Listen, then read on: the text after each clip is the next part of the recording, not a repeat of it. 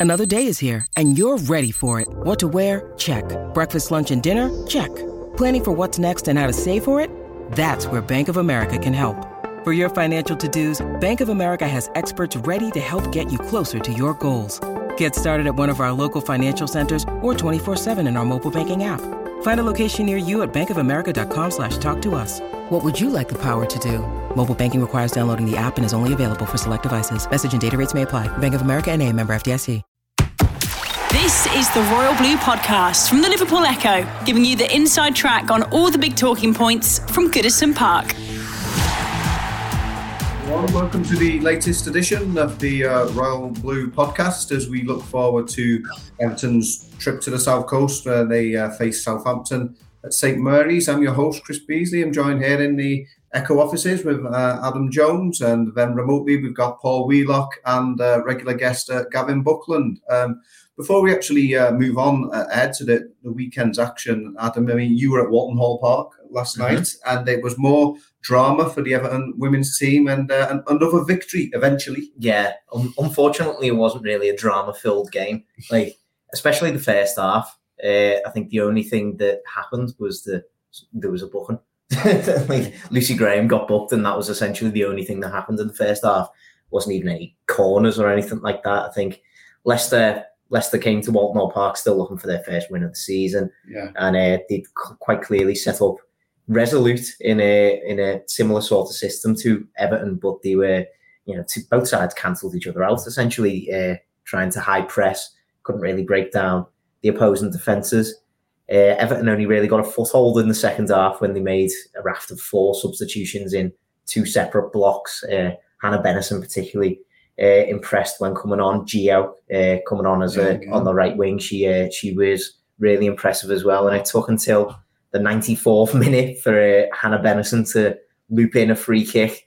Uh, Leicester keeper, unfortunately for her, just tried to uh, tried to come out and claim it amongst the amongst the crowd of bodies, yeah. and has ended up unfortunately diverting it into a into her own net. But you know, a, a, a, huge win for for Everton. It manages to keep that positive momentum going after the Merseyside derby, and as like I wrote in my report, you know, it's it's one of those where you know, it, it wasn't the best performance no. at all, especially when you compare it to the way that they uh, played at Anfield. But yeah. I think it's in those games where you really prove yourself over the course of a season. You know, haven't really played well at all there, but secured the 1 0 win. Three points is all that matters. Uh, and yeah, yeah, three points in your first home game. You can't really can't really complain. I don't think. Yeah, and just before we, we move on, I was going to say, you know, it sold out at, at Walton Hall. Oh, yeah, well. yeah, absolutely packed to the rafters at Walton Hall yeah. Park. You know, the, the, fans singing throughout.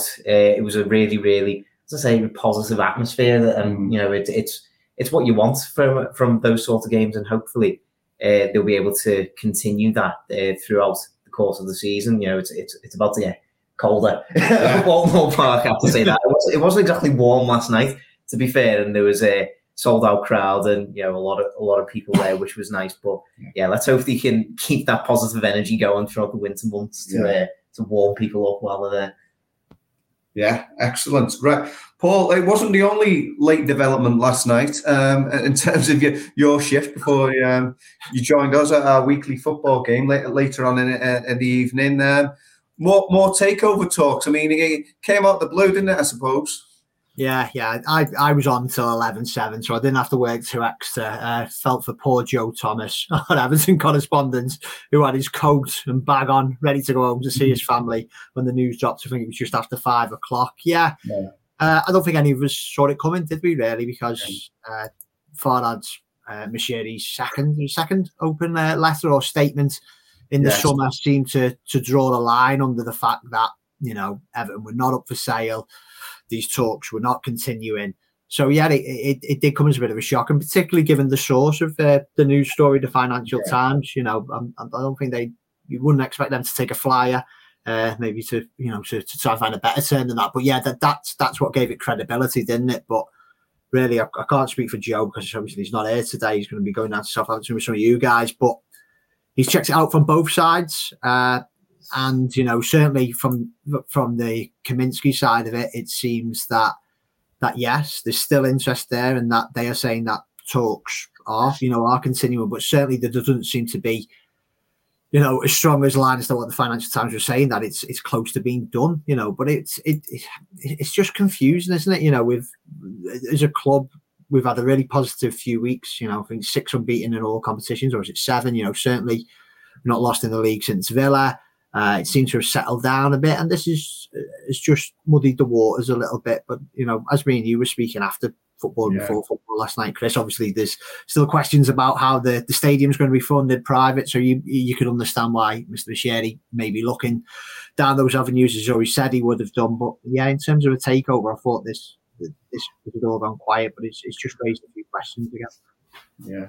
Gav, does it concern you that something like that comes out the way it does? I mean, Mr. Moshiri, as Paul has said, um, was quite emphatic in his second open letter of the summer, claiming the club wasn't for sale after they'd had that period of exclusivity. So there obviously was something going on there. And now um, it's supposedly back on the table. I mean, the, the phrase was advanced talks, but then the Echo understands that there's nothing imminent.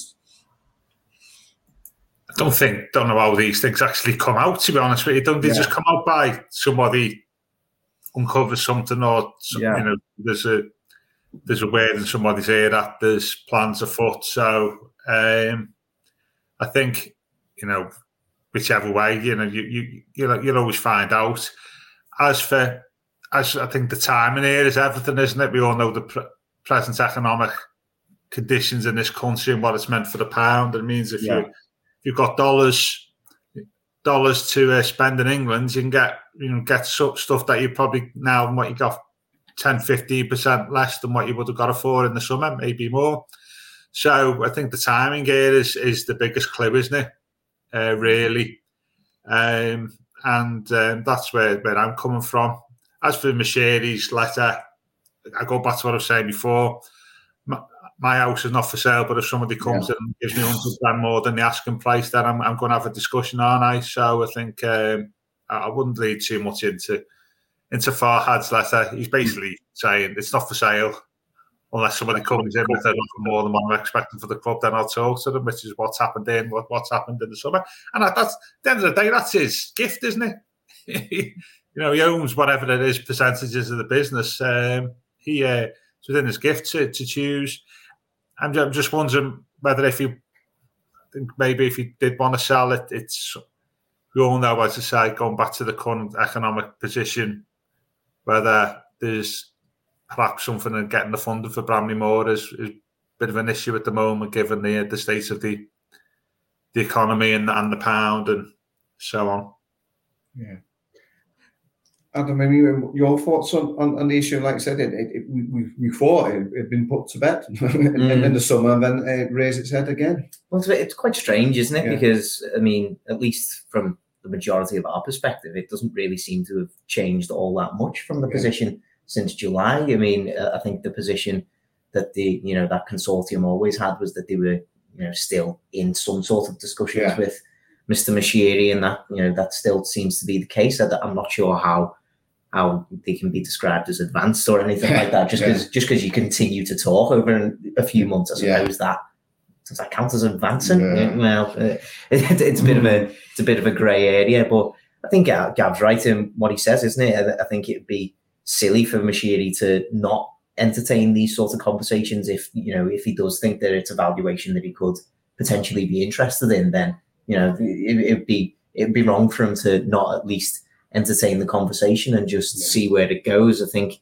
uh, the, the the important point at the minute is that the economy is absolutely in the mud right yeah. now thanks to uh, thanks to the uh, lovely conservative government so uh, I, I just don't see how how these how these conversations are gonna are, are gonna continue going forwards. It, it, it just doesn't really make a whole lot of sense to me. But yeah, I, I, as I say, I, am in a in a quite similar position to Gav. I probably wouldn't read all that much into it at the minute. I think it's these are these are discussions that you know with this kind of thing they likely go on for a while anyway. Yeah. We've got you know the the issue of funding a new stadium involved in not uh, as well as you know the actual sale of the club as well. So you you you've got to wonder how that uh, factors into the whole valuation that might transpire as well. So it it doesn't seem to me like it'd be any sort of quick fix or anything no. like that. I'm, I'm I'm not really even sure if it's something that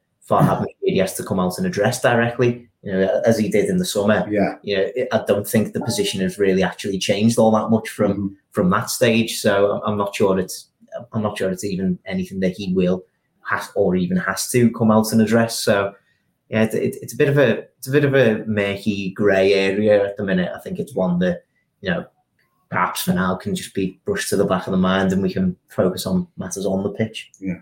Well, what has changed, Paul, is that um, still Mr. Kaminski um, heading these talks, but John Thornton and Peter Kenyon understand that are no longer involved. I mean, but back in the summer, I mean, it was something we discussed last night. Mm-hmm. Um, people were perhaps interested and want to know more about um, this group. But is is it a case that with Mr. Moshiri, he's made mistakes as he's admitted to in the in, in the first of his open letters, and uh, a, a, lot of that money that he's invested his own money into the club has has largely been squandered. But we know that he is at least ambitious. Um, he said to really learn on the job and has had some painful mistakes on the way. But is it almost a case of better the devil you know?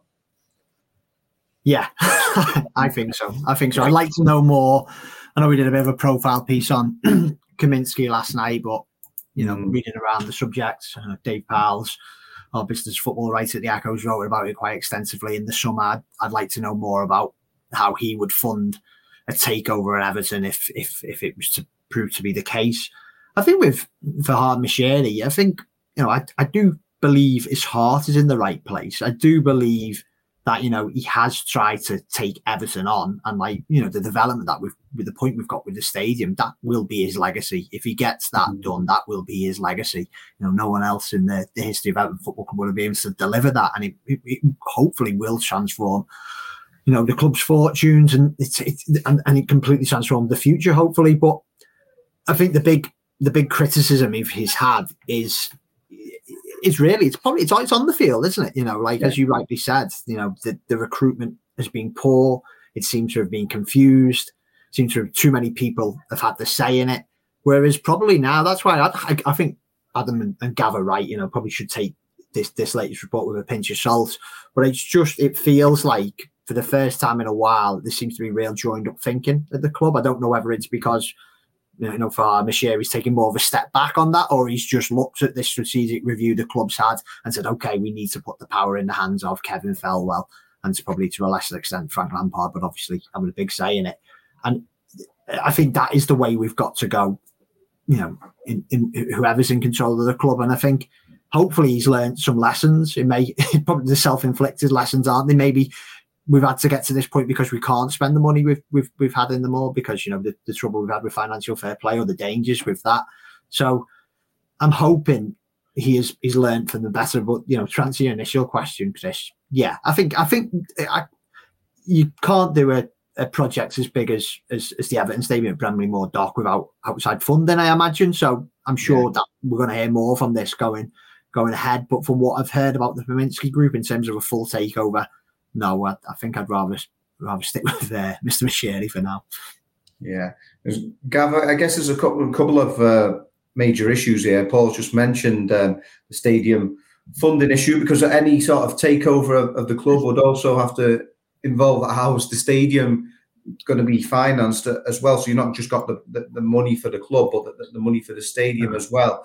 Um, and we've mentioned about the, the background of, of, of, these people. I mean, the days of local boy done done good. Your Jack Walker's coming in. They're they're long gone now, and we can't expect somebody who's you know been in the boys' pen with Bill Kenwright to suddenly find a few billion in his pocket and take over the club. So we have to be realistic about that. But again, it's it's, it's another potential US owner coming into the Premier League.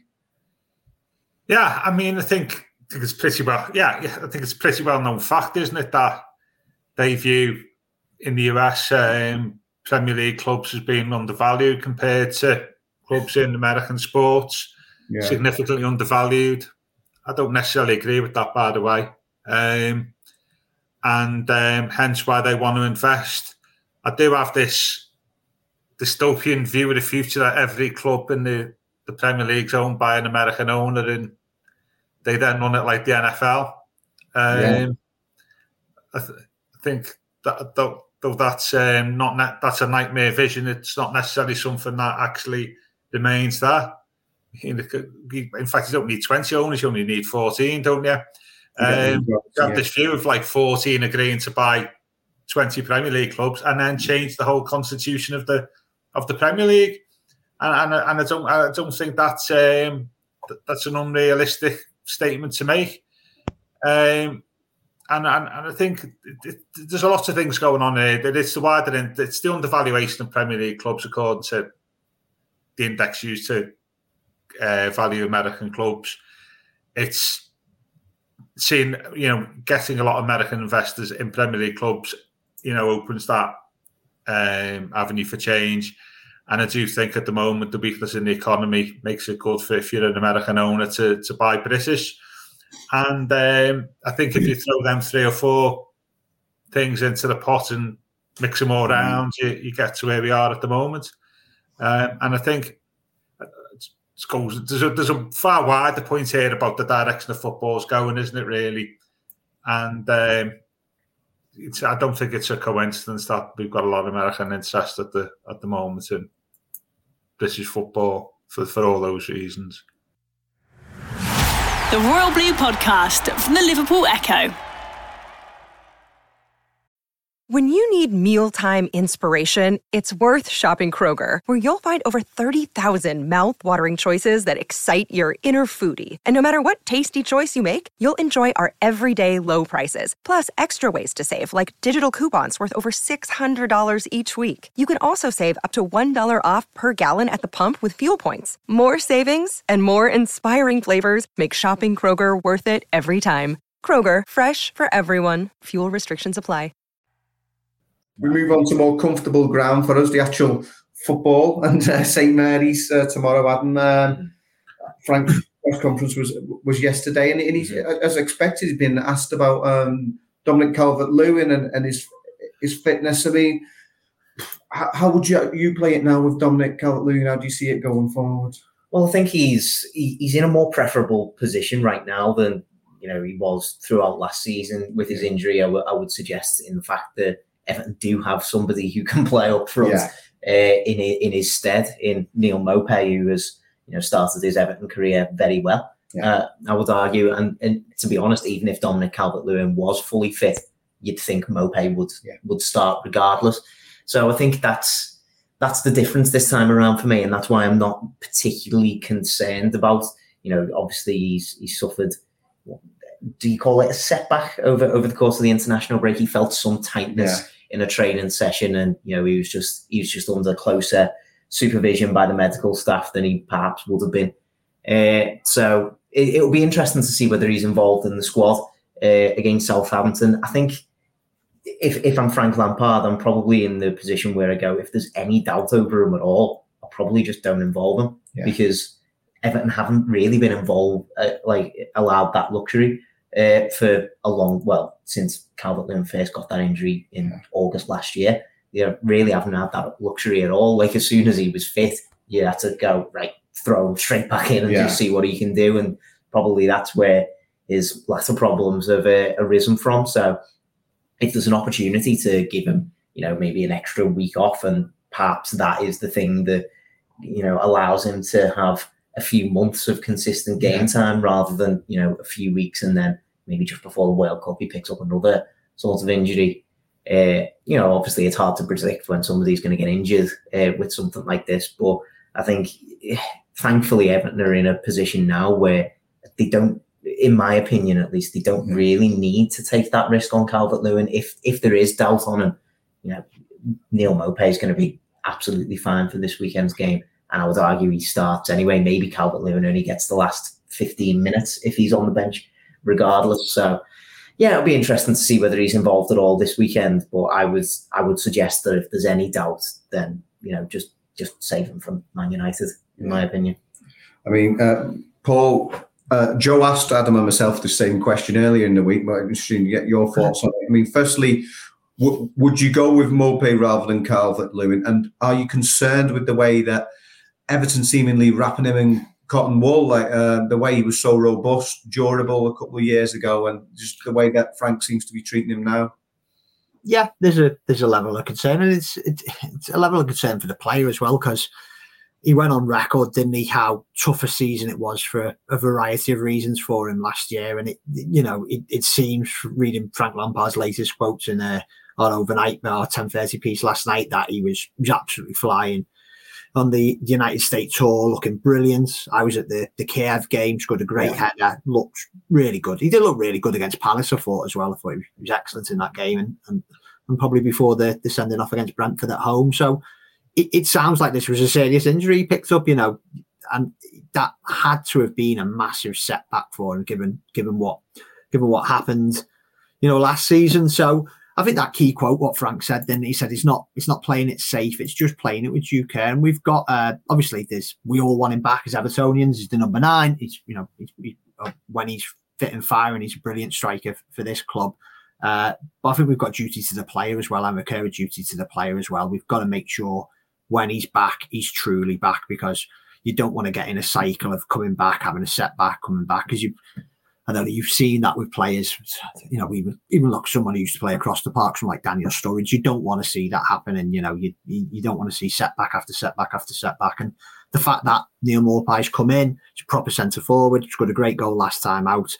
If if there's any doubts about Calvert Lewin for this weekend whatsoever, don't risk him. Uh, but it does sound from what Frank was saying that if not this Saturday, he'll certainly be back for the United game uh, the, the Sunday after. You know, yeah, we've it's just a shame we didn't have that safety net earlier in the season in those first three or four games because who knows how many more points we could possibly have. Well, that's that's been and gone now. But no, I, I, I do agree with Frank's Frank's words that it's best just just to just to take a bit of care there.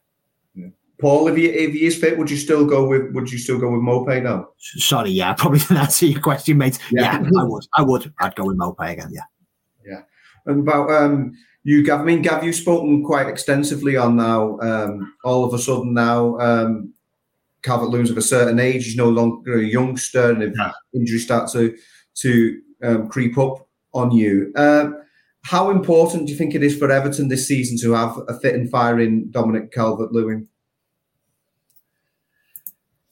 It's very important because I know Maupay's come in and done well, but we've got a we've not exactly got a surfeit of options up front, have we? Yeah. And and and the good the good thing about Calvert Lewin and Maupay is they're both two completely different types of strikers. So yeah. they collectively they've got they cover off most of what you wanted in a striker, but they haven't got that all them skills individually. Yeah, Calvert Lewin's good in the air, pacey, maybe hasn't got the awareness of what's going on around him and capable of bringing other players in and playing a little bit off the cuff. Where Maupay will work really hard, has got an appreciation of players around him. That got me, and as several people have, said, uh, mentioned, that goal against West Ham, that Cavalier would never score a goal like that. Yeah. He's not that type of player. That and that's hasn't got that striker's instinct. So collectively, they've got all the strikers' um, characteristics that he wants but not as one person. So you need yeah. both. um, as much as as much as out, you know, if that if Calvin Cal, Cal Calvin Lewis, Calvin. um, he was a he was another one. Calvin that was Calvin Smith. I get Calvin Smith and Carl Lewis up there to an Everton striker. Um, if Calvert Lewin played, I wouldn't necessarily mean that's Maupay drop. By the way, you think it could actually be a strike partnership? Yeah, all classic yeah. big man. Small playing as part of it today. Yeah, mm-hmm. absolutely. I, I, think that at some point that is an option that we may want to consider this season. Um, so yeah, absolutely. Going back to your original question, yeah. vital for us to have a fit and fire and Calvert Lewin uh, this season. The concern I've got at the moment is Frank's also saying the same thing he said a fortnight ago, isn't he? Yeah. Around his fitness, said, "Oh, we might be won't be, you know, maybe for West Ham, but it'll be given an extra fortnight and it'll be ready for Southampton. He's now saying, oh, not so sure about Southampton, leave it till Man United. I just hope there's something not going on there that, yeah. you know, is, is, being kept kept away from people for, for lots of different reasons. I just I just hope it is what Frank is saying. It is, mm. and it is just maybe just being extra cautious and maybe Maupay coming in and doing well across a couple of games. You probably think I've got a little bit of breathing space here. I can I can work with the player to get him fit and firing. Yeah. I mean, Gav, you, mentioned you, they could play as, as a partnership, but would would Maupay be your choice tomorrow? If, oh, oh yes, absolutely. Yeah. I think if Frank's, I mean, especially because we're away from home with Southampton, if it was a home game, perhaps I know it sounds daft that. Um, I just hope it's a little bit, a little bit less windy going to Southampton what it was last year. I think uh, was it the, was that the, the game that was You're bringing back horrible memories. Yeah, yeah, yeah, yeah. Travel um, down traumatic stress disorder. Yeah, yeah. In the in the midst of Storm Eunice. Yeah. Um, so let's hope it's Storm Neil at the. Um, at Southampton tomorrow. Yeah, I, I think all day long Maupay tomorrow rather yeah. than Calvert Lewin. One thing that um, Frank was asked about Adam was James Garner because obviously mm-hmm. paid a lot of money bringing him in. Hasn't played yet and did well for the un, under 21s in midweek. I mean, that's all great, but would you stay keep with that same midfield, or would you find a way of bringing Garner in? I think if you're going to keep if you're going to keep the same system, like if we're presuming that Seamus Coleman's just going to come in at right back, for example, yeah. rather than you know madly switching it up and putting Iwobi right wing back again or something like that. But uh, like let's let's if he's if he's going to keep the same system, then yeah, I, I, don't think there's any real need to change the midfield at the minute because I think those three worked really well in tandem uh, against West Ham. I thought it was really interesting to see that it wasn't just Iwobi pushing forward from that midfield three. Onana was getting himself into the box, yeah. uh, out of possession. Garner was pressing uh, almost alongside Maupay yeah. in like a in like a four four two style off the ball. So realistically, I think given how well they performed last time out, I don't think there's any real need to change that. But I think Lampard's comments on James Garner were were really interesting. It was nice to have that little look uh, behind the curtain, almost. Uh, you know, his conversation with him as soon as he joined, and yeah. you know, player himself admitted that he probably wasn't as fit as he needed to be, thanks to you know him looking for a move. Yeah uh, toward the end of his time at Manchester United. So he, he, just wasn't in training as much as he was as he was having conversations about a potential transfer. It was really important for him to get those minutes under his belt for the 21s. I think he played really, really well in that game as well, uh, playing as sort of a, a number six in, in more of a defensive midfield role uh, for them. I thought it, that was really promising, and I think hopefully over the coming weeks we get to see him come off the bench and maybe maybe prove prove himself in that sense. And you know, if he continue, if he performs like that off the bench in the coming weeks, then yeah, the, I think there's a conversation to be had about what Everton's best midfield trio might be in that scenario. But at the minute, I do just think that it, it's it's a situation where if it's if it's not broke, don't fix it. Yeah. And I think Everton's midfield three against West Ham did look so good, not just as individuals in the way they played, but how they linked together in tandem. And I think it would be a shame to try and break that up. As much as you know, Garner could be, you know, one for the future, and he could be a phenomenal talent in a couple of years' time, and you obviously want to give him that chance to progress in yeah. that sense. I do think there's the argument is there as well that they're actually playing quite well in midfield at the minute. I don't think there's any there's any uh, drastic need to try and change that, especially with this, you know, being an away game and one that Everton just need to get points out of. I think just stick with what we know for the minute and uh, and uh, see how that goes. But I think you know the the the performance that Garner put in for the 21s was promising enough for me to suggest that you know he could get a few appearances off the bench in the coming weeks, and fingers crossed he might be able to force his way into that midfield. Yeah, I mean, Paul, that midfield um, against West Ham, it's the first time obviously the trio being together. I mean, did you like the balance of that? Did, would that be your choice going forward?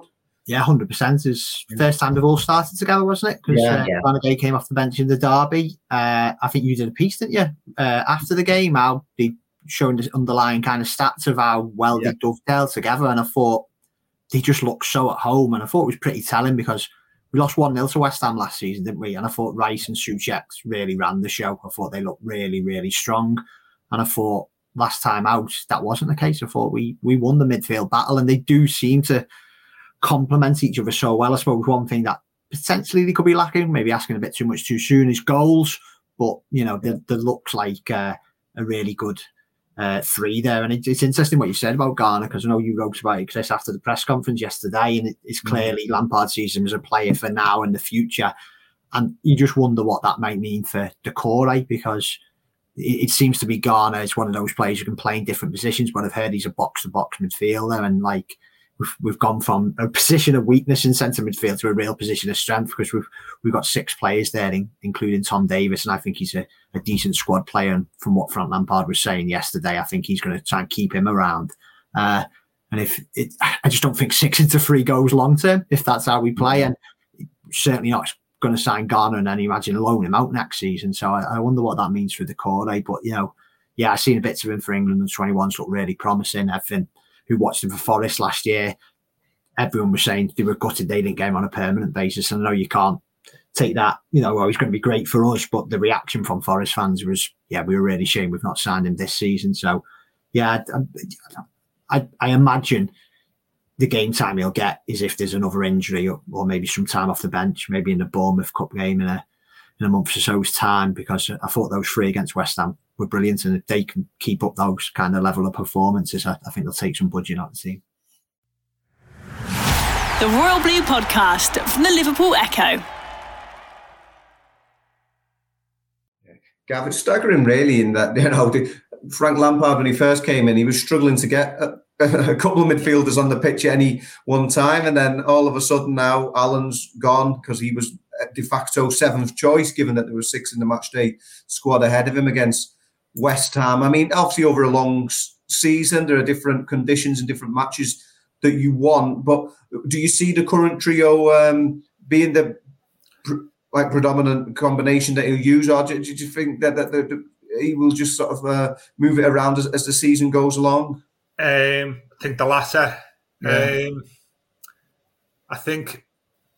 I think the pro- I, I, think we spoke about this the other week, didn't we? I think for what we, what Frank wants in the team now, because it's still relatively early in the season, and we're picking up points, but we've, we've only won what one game. Is you yeah. know it goes back to our still addressing the weaknesses of last season, which is effectively whatever many goals we conceded, 66, 68, whatever it is, is that needs to stop. We need to get the goals conceded right down which we have done. And that's been basically with a four or five man defence and, a, and a midfield that's, I think, still relatively defensive the way it's set up.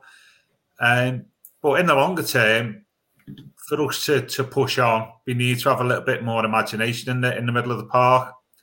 And I think it's it's that said this other week, that classic midfield of of a, a somebody who's a six, somebody who's an eight who'll get up and down the pitch and put fires out, and somebody who's a ten who'll who'll, who'll create things in around the opposition box and and the, between the ten and eight have a goal threat. Don't yeah. think we've got that at the moment at that today, um, and that's where I think Garner comes in. I mean, if, you, if you're being brutally honest, yeah, I think it's a really good midfield. We've got we've got no goals. we've got no goals. We, you know, that, that's it. But you want we haven't got a Tim Cahill or something like that from midfield. When mm. first came, we score you 10 goals a season. You know, collectively, I don't think there's many goals there. And that, going forward for us to push on, that's the type of thing that we need to to have. And so I, I think eventually we'll see a three of Garner, as in James Garner, yeah. as a six, Onana as an eight, and then as a 10 it's an interesting one, isn't it? Because I don't think Iwobi's going to get you many goals. Interesting to see. I read last week that we're after an attacking midfielder in um, in January, and you, yeah, there's an argument to say that of the three at the moment, going forward, the only one who's guaranteed the place is probably Onana.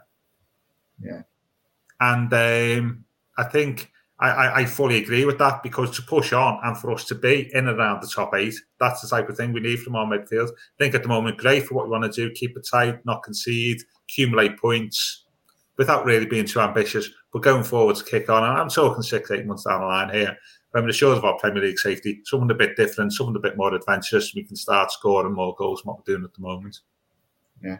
And, and so I'm talking about goals, scoring goals, but when it comes to uh, not conceding goals, uh, Jordan Pickford had, had, another great night for England in, in that he didn't play. Um, and uh, again, it's all uh, this clamour for him to supposedly be displaced, and it's something I think the hat trick yourself, Joe, and myself, we all tweet on it afterwards. Yeah. Imagine if, if Pickford had made that mistake. And yeah. uh, Lampard said, "Good news, he's, he's back um, mm-hmm. tomorrow." But yet again, um, this idea that Jordan Pickford, he's, he's not missed until he's not there. One of his understudies makes a, a blooper. Well, that's it. Like I, I think I'm, I'm, I'm beyond this conversation at, the, at this point now, and I, you know, f- fingers fingers crossed. I hope Jordan Pickford is kind of yeah. beyond thinking about this at this point because the narrative just won't go away. Like he's yeah. he's, he's performed, you know, consistently uh, consistently well for Everton for probably nine on twenty months now. You you yeah. you, you would argue, but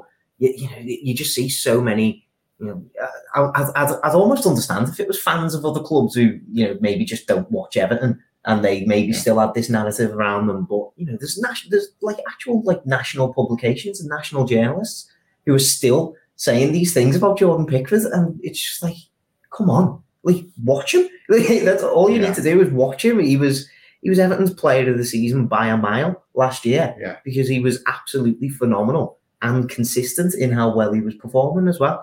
So it, I, I just think the, the conversation whenever it comes to England just absolutely baffles me and it is really, really good news that he's that he's fit again and he'll be able to play against Southampton. And that's not not not to discredit Asmir Begovic at yeah. all, because I think he had a really solid performance against West Ham, and I think he is solid backup. But you know, Jordan Pickford has the capability of producing those spectacular saves that you know there's a handful of goalkeepers in the world might be able to produce.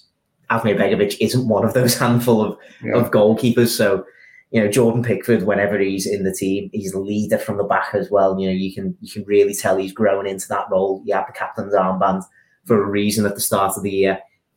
So yeah, I, I just think it's it's really good news for Everton that he's that he's back in in the fold, and I really do hope that he, you know, maybe he can even just have a, a little bit of a laugh at, at this point at the uh, at the narrative that keeps following following him around uh, when England comes around. Because let's be honest, if he's fit for the World Cup. He's playing for England in the World Cup. Like that's that's just the way it is, and he's going to absolutely deserve his place in that World Cup as well. So fingers crossed he keeps himself fit over the next few weeks, continues to put in the consistent performances that we've been expecting of him, and yeah, let's let's just hope we can.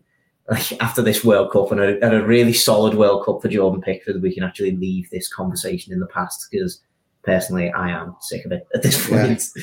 Paul, does it surprise you? Because okay, there were, there were the Liverpool reasons. There was Virgil van Dijk, and that's a long time ago now. And like as Adam says, it's not just coming from from the Liverpool quarters, but the, the, the, there was the clamour for Ramsdale last season, and then he shipped forward against Hungary. I think there was a question mark for all four of those goals if you look back at them. And then obviously what Pope did um, this this week. I mean, does it surprise you that it's still such an issue? No, no, because I think it's just always going to be this way, even though it's absolutely ridiculous. Fans, rival fans, yeah, you, it's got, especially online, you've got to expect it. But I think there's a lot of journalists, high profile ones, you know, not just club writers and things like that, you know, who really should know better because anyone who's watched Pickford, as Adam said, for the last 20 months, certainly since, you know, when Carlo Ancelotti swapped him with Robin Olsen for a few games, mm. his form by and large has been excellent for Everton. And if you want to dig into the data, you like you look at Everton, is it the second best uh, second best goals against record uh, this year in the league? But I think even like the, the the kind of deeper stats, I think Pickford by far away is the top goalkeeper. Everton would have conceded, should have been expected to have conceded a lot more goals this season, and that they haven't is down to Pickford. And you know, taking away his Everton form, are they did they not watch him for England? like, you know, did they not watch him for England? Like, he, I, I can't think it was a game in Spain, a Nations League game where I think England went three up and then nearly lost at the end. I think three two, and I think I think he had a few shaky moments. But this is the goalkeeper that's helped England into a World Cup semi final and a European Championship final, and has probably been in the top two or three goalkeepers in both of those tournaments. I think it's really disrespectful from journalists, to be honest. You know, who cover the national teams. I don't know whether it's just a, you know, an easy click, you know, it's like you see, I think it was like one of uh, one, Sky Sports, or another national broadcaster doing a, a, poll on who should start for England. Like, there shouldn't be a debate now. There shouldn't be the debate now about it. And like, yeah, I think Nick Pope's a fine goalkeeper. I think Ramsdale's a fine young goalkeeper, but they are not as good as Jordan Pickford. And like, the problem is, he he probably, like all goalkeepers, he probably will make a mistake for Everton, maybe before the World Cup. He may make mistake for uh, for England at the World Cup. But I think what he's done in an England shirt and particularly in an Everton shirt over these, you know, these last couple of seasons justifies his place for a number one. But I think he, I think Adam's right. I'm fed up, sick about talking about it. But I think we're just going to have to continue talking about it because it just seems like uh, an easy thing to, to do, particularly on social media, on Twitter. You know, whenever England play. Gav, it seems to be the most natural thing in the world to think that the, uh, there's a paranoia about your particular football club or everyone's against you. Um, but you suggested in the past perhaps there's some sort of uh, deeper reasoning behind yeah. this this form of prejudice with Pickford. Yeah, yeah, where he's from, background, some of his behaviour. I think, um, yeah, there's been a couple of things he's not done himself any favours. I think he, think if he's from other parts of the country, I don't think he get the same stick. I think it's of the same things that have afflicted people like Wayne Rooney in the past, possibly Ross, Ross Barkley um, you know that type of thing. Yeah. Um, but but but sort of it's your background and you know your social background and which part of the country you're from. I think uh, definitely comes into it. If if Jordan came come from say Leafy Surrey mm-hmm. or Hampshire, I don't think you get the, the same stick. And and and I think that that that thinking not just applies to Jordan Pickford as a footballer, it applies to lots of people in sport generally and beyond sport, and I think there's definitely definitely some of that in it. Um, I'm just fed up with the whole thing now. I don't know which I'm more fed off, fed up of people saying that Pickford should be questioned as England's number one. And these type of conversations, we we have conversations about people questioning whether Pickford should be number one. It's just yeah. it's just sort of feeding off, they end up feeding yeah. off each other. Don't it becomes like some sort of iterative process. Um, yeah, yeah, I, I, definitely think so with, with Jordan. I think it, it, it, there's there's there's some deeper deeper stuff going on there. Uh, I mean, I think you know, Raheem Sterling is another player, isn't he? Who's had yeah. that sort of stick. Um, I think that there's there's there's uh, definitely a I won't say a class thing, there's a certain bling thing maybe going on. I, I just think uh, it's it's it's reflective of how, how the media and we are part of the media and I'm doing a podcast. It, it covers these type of stuff, which you need to remember. And I, I think with Pickford, I think it's definitely definitely applies. But let's face it, I mean, put it this way: where would he rank in Premier League goalkeepers? Top three, potentially. Yeah, yeah. with, with uh, Alisson and Ederson and Ederson, the City keeper between top three. Can't think of anybody you'd have in a top three apart from them three, would you, in Premier League at the moment? No. De Gea is, is okay, but he's, he's in fits and starts, hasn't he, over the last few years? But uh, I think he'd be top three or four Pickford, which is considering the other two odds, possibly the two best goalies in the world or thereabouts, is uh, is saying something, isn't it? Mm. Well, there we go. Well, Gav, Gav has mentioned Leafy Hampshire there. Um, we'll go to a not so leafy part of Hampshire tomorrow. So it's predictions time. Um, Southampton, Everton. How do you uh, lead us off? What you reckon for that one? It's not been an easy hunting ground for Everton uh, traditionally over the last uh, recent years, has it?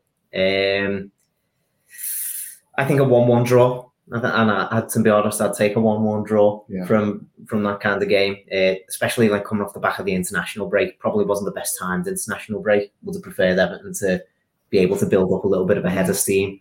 But yeah, I think little one-one draw just to prove Gav wrong. It will be getting on the score oh, sheet. Wow. there we go. Wow.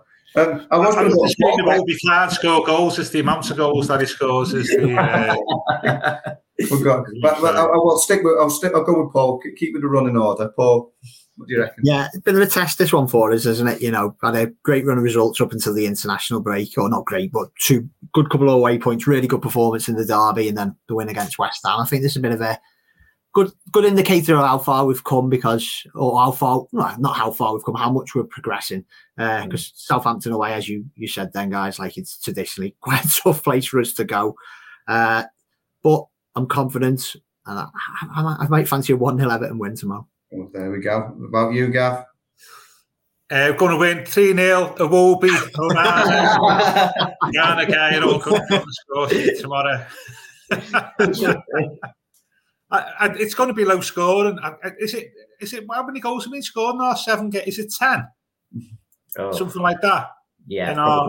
Our not scored more than one, have they? In any, in yeah, in yeah. So looking back at the, the, the, story so far, the season's not going to be high scoring game. I, am going to go with Everton winning one 0 I just I just can't see us conceding many at the moment for the reasons was uh, mentioned, and I'm going to get Everton one one 0 and Maupay again. I just would that be a big game because it's a Brighton and Southampton. They've got a bit of a rivalry going, haven't they? I think yeah. over the years. Um, I think he'll be up for that, won't he? Uh, so one 0 I'll even mention the goal scorer Maupay for me. Wow, yeah. I mean, uh, I guess I've got to stay positive now. Really, I mean, we've not got Joe Thomas onto us today. He's, he's normally ridiculously positive. Yeah. He's not been ground down like the rest of us. yeah. So um, yeah, why not? I, have got to go there with Joe. So um, yeah, I'll, I'll say I'll say one 0 as as well. So yeah, it's pretty positive there. Yeah. Be emphatic considering Everton's record down there on the south coast. Hopefully, we're correct. Um, obviously, uh, either way, we'll be discussing it um, next week um, in our next pod. But that's all for today. Um, I've been your host, Chris Beesley, joined by Adam Jones, Paul Wheelock, and Gavin Buckland. And this has been the Royal Blue Podcast. You've been listening to the Royal Blue Podcast from the Liverpool Echo.